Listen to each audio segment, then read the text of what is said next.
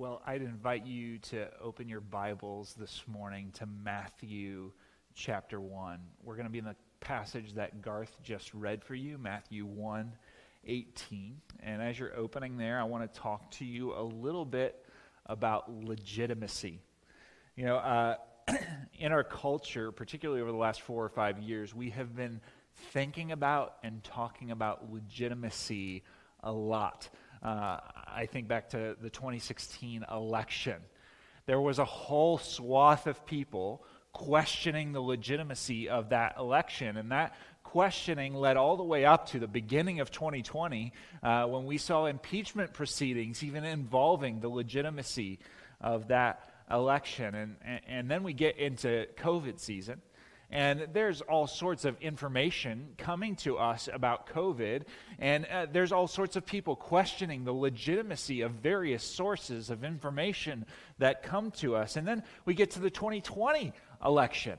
And again, you have now a whole another swath of people who are questioning the legitimacy of that election. You know, I think we're in a really uh, just culturally challenging season where the concept of legitimacy is in crisis. And, and, I think part of the reason for that is that our, our shared frameworks for determining what is legitimate or not legitimate, they, they differ so much from each other in this culture, and they increasingly differ more and more and more. Now, I would love to spend a lot of time talking about how we as a culture define what is legitimate or not legitimate. But I think that's actually for a different time. This morning, this morning, what I want to do is I just want to emphasize how important legitimacy is for us. How important legitimacy is for us, especially as we approach the narrative of Christ's birth. You see, if we do not see a thing as legitimate, we will not accept it. If we do not see a thing as legitimate, we will not accept it. So, we're going to take this concept of legitimacy and we're going to transport back in time about 2,000 years. And we're going to come upon the birth of one who is called Savior of the world. We're going to come upon his birth. And, and this is the story of the Savior of the world, the promised King who is coming. He was conceived by an unwed mother. He was born next to the animals. For his crib, they laid him in a feeding trough. Uh, he lived his very early life on the run, his family living their lives on the run from the government authorities. When he comes about and actually comes into doing his ministry, he gets challenged by every single major existing authority structure. I mean, he has followers, but his followers really are only obscure people from difficult or challenging or questionable backgrounds. Uh, this Savior of the world eventually got killed because people were tired of hearing him talk. So I have a question, and that question is this Why would the life of one who is called Savior of the world be surrounded by so much seeming illegitimacy. Like if I were if I were God, and I'm not God, but if I were God, I think I might try to do things a little differently. Like I think I think I might like try to identify more legitimacy with this story, but the crazy thing is, and the amazing thing is that God doesn't often operate according to any of our expectations. In fact, what we discover is that God's plan the whole time was to take these marks of seeming illegitimacy and actually use them to offer hope to any person who would desire to be right with Him. So today, we're going to look at three significant marks of illegitimacy, why they are problematic, and why these very same marks of illegitimacy offer us hope. So, three marks of seeming illegitimacy starting in Matthew 1 18. Verse 18 says, Now the birth of Jesus Christ took place in this way. When his mother Mary had been betrothed to Joseph, they came together. Before they came together, she was found to be with child from the Holy Spirit. So, just something to be aware of. At this point in the story, Joseph is unaware of how Mary's pregnancy came about. All he knows is that he, he found out that she is pregnant. He just knows that she is pregnant. Now, FYI, if they are betrothed, if they are uh, you kind of promised to be married but not yet married, then Mary should not be pregnant. Like, now, Joseph has like a good reputation, likely in his community. And, and what he knows is that when people see that Mary is pregnant, they are going to know the situation and they're going to know that the situation is not good because there are two possibilities in everybody's mind for how this happened. Both of those possibilities are massive breaches of Jewish law. Both of those possibilities are incredibly shameful for this family. And so, before this family even begins, uh, their marriage is just wrought with scandal at the beginning. Because no one, no one is actually going to believe, no one's going to know how this pregnancy actually came about. And, and then, if you tell them how the pregnancy came about, like God did it, God Himself is the source of the pregnancy, nobody's going to believe that explanation. Which means that everyone, Everybody who witnesses Mary, who witnesses her pregnancy, everyone is going to assume that unfaithfulness has occurred. So, what we might be looking for as legitimate for the coming of a king in this time and in this place in history, we might look for somebody who has a clear family background, who is highly, uh, a family that is highly faithful to the law, that has a great reputation in the community. But that's not actually the story that we get. We get this mark of seeming illegitimacy. The first mark is this that this conception would appear the result of unfaithfulness. So, so God would have to know, right? Like he would have to know how people would look at this pregnancy, this event. Like he would have to know that the optics of this are not good, that they are awful.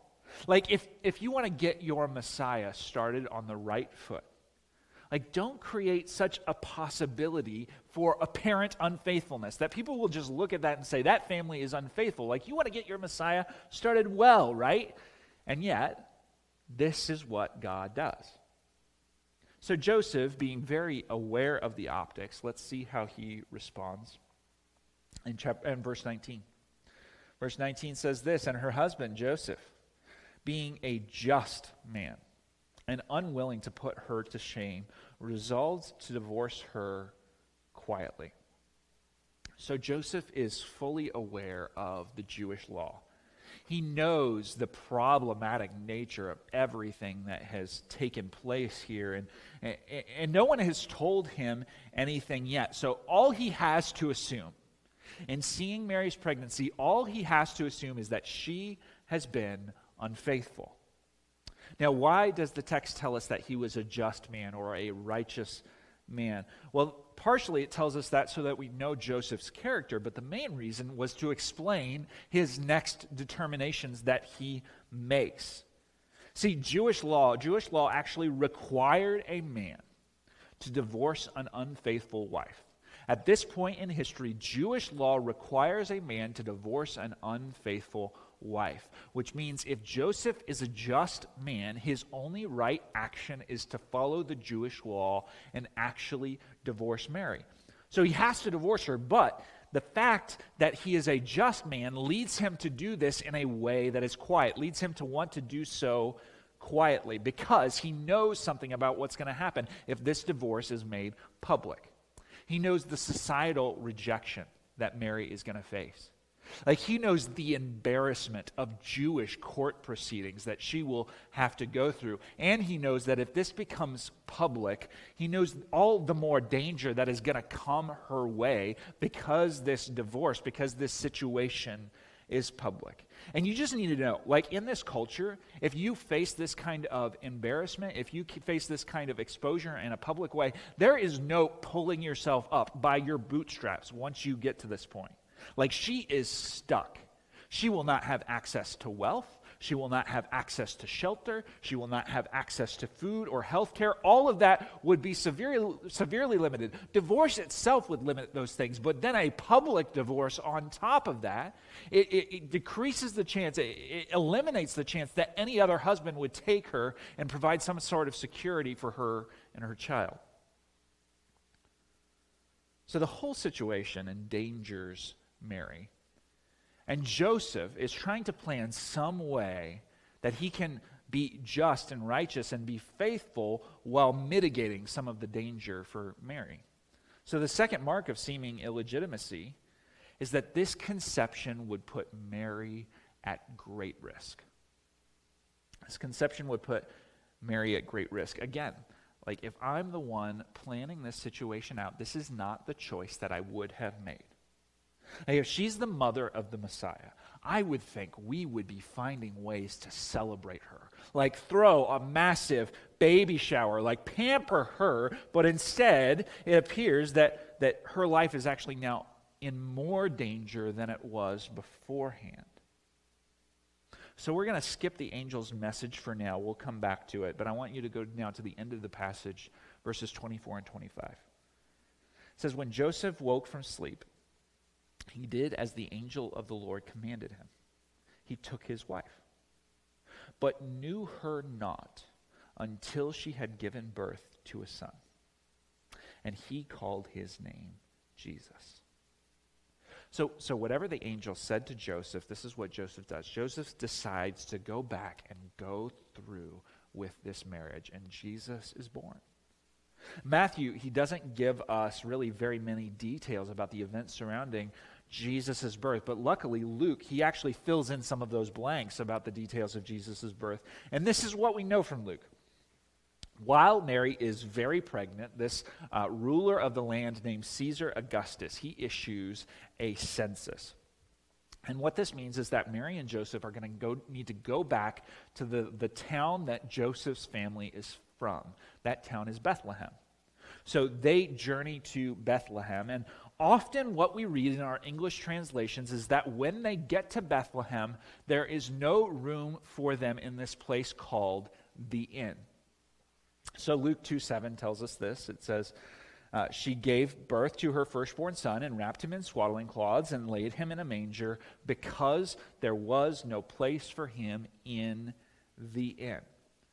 So, for what it's worth, inn is probably not the best translation for this Greek word. Like, as we look at, at Luke use this Greek word in other places in his gospel, it actually more often gets translated upper room and more often gets translated upper room. Now, so we understand what the upper room is. A Jewish home in Bethlehem would likely have two levels an upper room and a lower room. The upper room is where the people live and sleep and go about their lives. The lower room is where all families would keep their livestock and their animals. This is just kind of how the Jewish household functioned. And so, this, this lower room is the place that Mary was staying. So, so that means something massive for us. That means, number one, what we're typically used to seeing, the picture of Jesus that we're typically used to seeing, is them gathered together in the, in the stable outside with the livestock, right? And actually, what's happening is that they're in the house, but they're in the lower room of the house, and they're not at an inn. There's no innkeeper, there's no inn. So, what does that mean? Well, well, the most likely answer like, where are they staying if they're not in an inn? Well, since they're going back to the town that Joseph's family is from, it is highly likely that the place they are staying is in the home of some of Joseph's family members because they traveled back to Bethlehem. It's very likely that they are staying with Joseph's family in this moment. So, so, heads up, as we read the Bible, there are things that we are going to miss in Scripture because we are not steeped in the culture of the writers and the people who are reading these things. And there are values that are baked into these cultures that we do not naturally understand because we live 2,000 years later in a completely different culture. One of those values that is steeped into the, the reality of the writers and the readers of the Bible is hospitality. Uh, so, so hospitality, the rules of hospitality, these are ways that you just naturally operate in society. The rules of hospitality say when someone is injured on your property, you help them. When someone comes to your door and they are hungry and they ask for food, you feed them. When someone comes to your door and they need a place to sleep, you, you inconvenience yourself, you sleep on the floor, and you give them your bed. That is the honorable thing to do. That is the right thing to do. These thoughts, for what it's worth, these thoughts do not come naturally to us because in our culture, our space is our space. Our space belongs to us. But back then, the social expectation is that you would go out of your life, out of your way to serve the person who approaches your space. Okay, so Mary is pregnant, and they approach Joseph's family's house. When Luke says there, is, there was no place for them in the upper room, this is what he's really saying. He's saying that Joseph's family would not make room for this illegitimate birth. They would not inconvenience themselves for Mary's birth. Instead, what they did is they said, No, what? You can, you can go downstairs with the animals. You can stay downstairs with the animals. Joseph's family broke the rules of hospitality. Now, why did they know this? We don't, why did they do this? We don't have that uh, explanation. But the pregnancy, we know that the pregnancy wouldn't have looked good on this family, that it potentially could have brought some shame to them. And as a result, Mary has to give birth in the room where the animals live. So, the third mark of seeming illegitimacy in this narrative about Christ's birth is that this birth was denied the most basic hospitality. This birth was denied the most basic hospitality. None of what we see fits nicely into the framework that would have legitimized him as Savior in this culture, but this is what happens. So, what could God possibly be doing with all of this? Well, an angel appears to Joseph in a dream and kind of explains. Explains to the extent that after the explanation, after Joseph has this dream, he goes through with the marriage. And so the angel actually provides the answers for, for why these marks of illegitimacy or seeming illegitimacy matter. So the, there are three answers for these marks of seeming illegitimacy. We see the angel appear to Joseph in Matthew chapter 1 verse 20 it says but as he considered these things behold an angel angel of the lord appeared to him in a dream saying joseph son of david do not fear to take mary as your wife for that which is conceived in her is from the holy spirit verse 23 so so in in carrying this idea through he, he quotes a prophecy. It says behold the virgin shall conceive and bear a son. So Joseph has this miraculous interaction with an angel, and this angel clarifies what is uh, really happening in this situation. He tells Joseph, Hey, Joseph, you know what? This was God's plan. In fact, he himself, the Holy Spirit, caused this to happen. And, and, and, this explanation, then, to set Joseph at ease, what he does is he quotes a promise from Scripture a promise about a coming king. He quotes from Isaiah 7:14, and he tells of a coming king uh, that that prophecy tells of, uh, and it says that, "Behold, the virgin shall conceive and bear a son." These words come 700 years before Jesus ever arrives on the scene. So when the angel quotes these words to Joseph, Joseph understands like God is fulfilling a promise made long ago. So the first answer to the seeming illegitimacy is that this apparent unfaithfulness actually reflects the faithfulness of God. It reflects that when God makes a promise, he keeps it. 700 years before, this promise was made, and now he's bringing it to, to fulfillment. When God says something will happen, it will happen because he is faithful. So, this seeming mark of unfaithfulness reflects God's faithfulness. The angel goes on in, in verse 21 and it says, She will bear a son, and you shall call his name Jesus, for he will save his people from their sins. The name Jesus in Hebrew, it's pronounced Yeshua. And it literally means Yahweh, the God of Israel. That was God's name. It means I am. Yahweh saves. Now, this is no surprise for a Messiah, but, but what he saves from, because the Messiah, we knew that the Messiah was coming to save. The Israelites knew that the Messiah was coming to save, but what he saves from is interesting. The angel says he will save the people from their sins. You know what? Jewish people, as they thought about a Messiah, they believed their greatest enemies were the nations out there. And, as because of this reality that they looked at the nations and they saw the, the, the, nations as their greatest enemies, it caused them to actually never look inside of themselves and evaluate an even more present enemy that was facing them. Like to, to see inside of themselves and see their truest enemy, their own sin. Sin that takes the form of pride that says, I know better than God what is good for me. Sin that takes the form of bitterness that will cause one person to do great harm to others. Sin that takes the form of a, love of power that would lead a person to abuse and demean other people. Sin that takes the form of a love of reputation that will uh, cause a person to refuse to admit the truth even when they're faced with personal failure. You know, this, this sin, it takes so many different forms, and at the root of it is a rejection of what God has deemed good and right.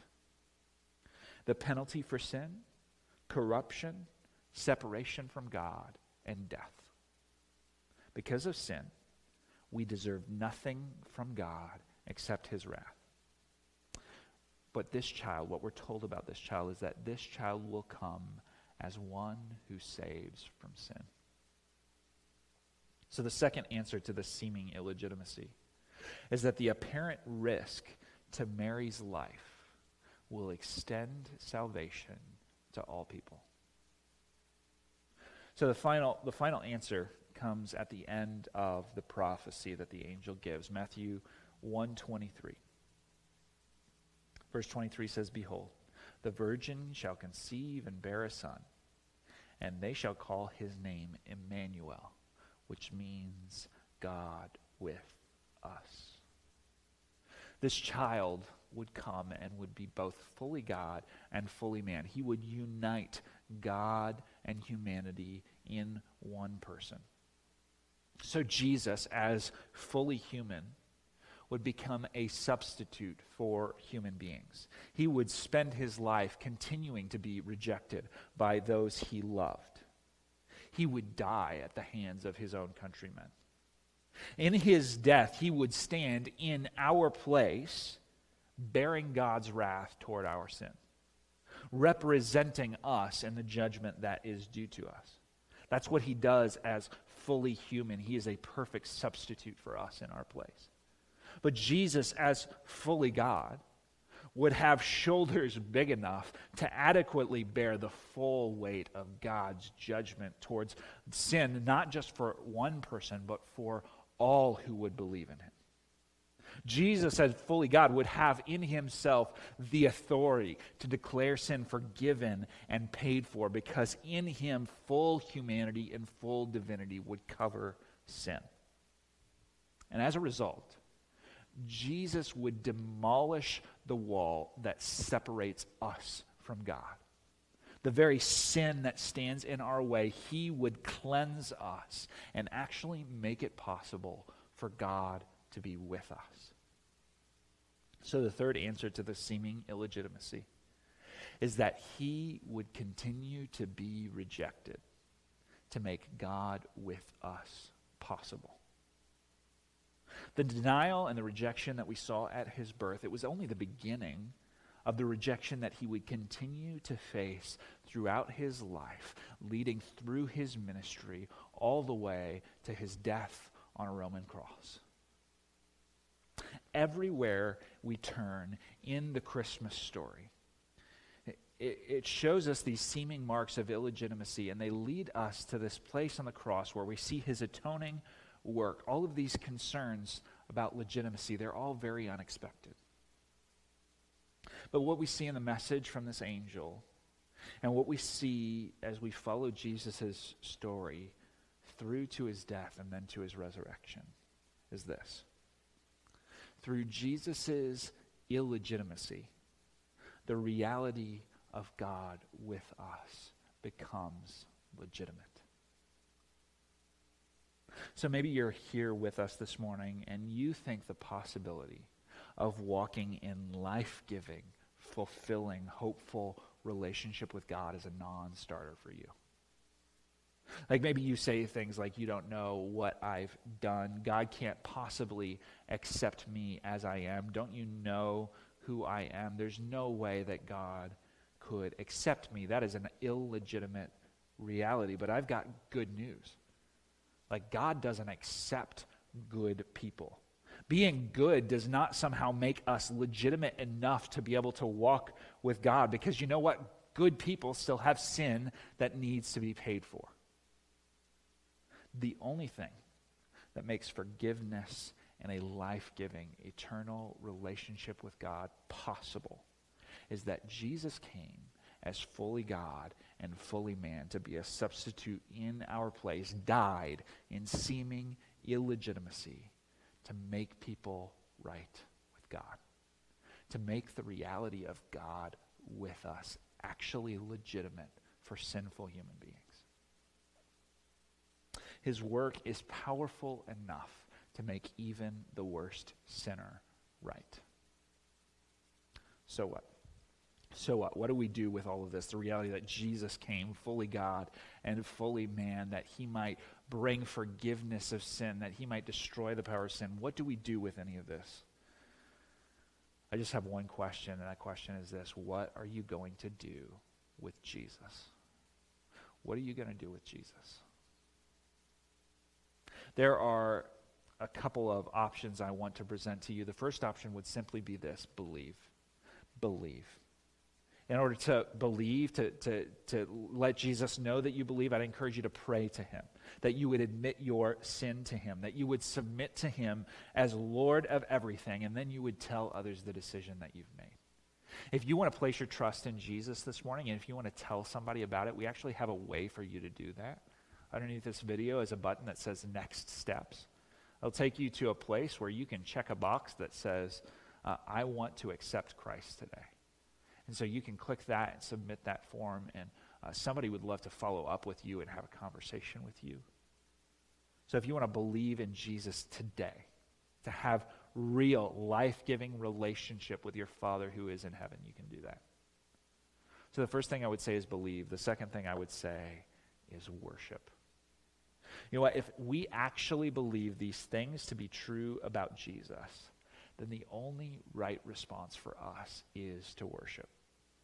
Immediately following this story uh, with Joseph in Matthew, immediately following it, we see a story about uh, guys called Magi from the east. They're not from Jerusalem. They have no concept for the Jewish religion, but an angel appears to them. They see this star and they follow the star, and the angel appears and they tell them who this child is. And when they arrive at the home of this child, when they see him for who he is, their only response is to bow down and worship Him. You know, in uh, the, the music and the various videos, you've seen five candles lit. We've lit uh, four different candles, and then on Christmas Day, we lit the fifth candle. We call it the Christ candle, but another word associated with that candle is adoration. And we use that word because we recognize that the only way that we can truly acknowledge that Christ has come is simply to worship and adore him. So, what's going to happen is uh, I'm going to pray, and then we are going to do just that. We're going to sing one more song and worship together of our Lord, and then we will close our service. So, Alliance Bible Church, would you pray with me, please? Jesus, we thank you for the amazing gift that we have in you that we can actually be reunited with our Father in heaven because you paid for our sin. That we can walk in life giving, hopeful, joyful relationship with God because you covered us, because you defeated sin's power over us.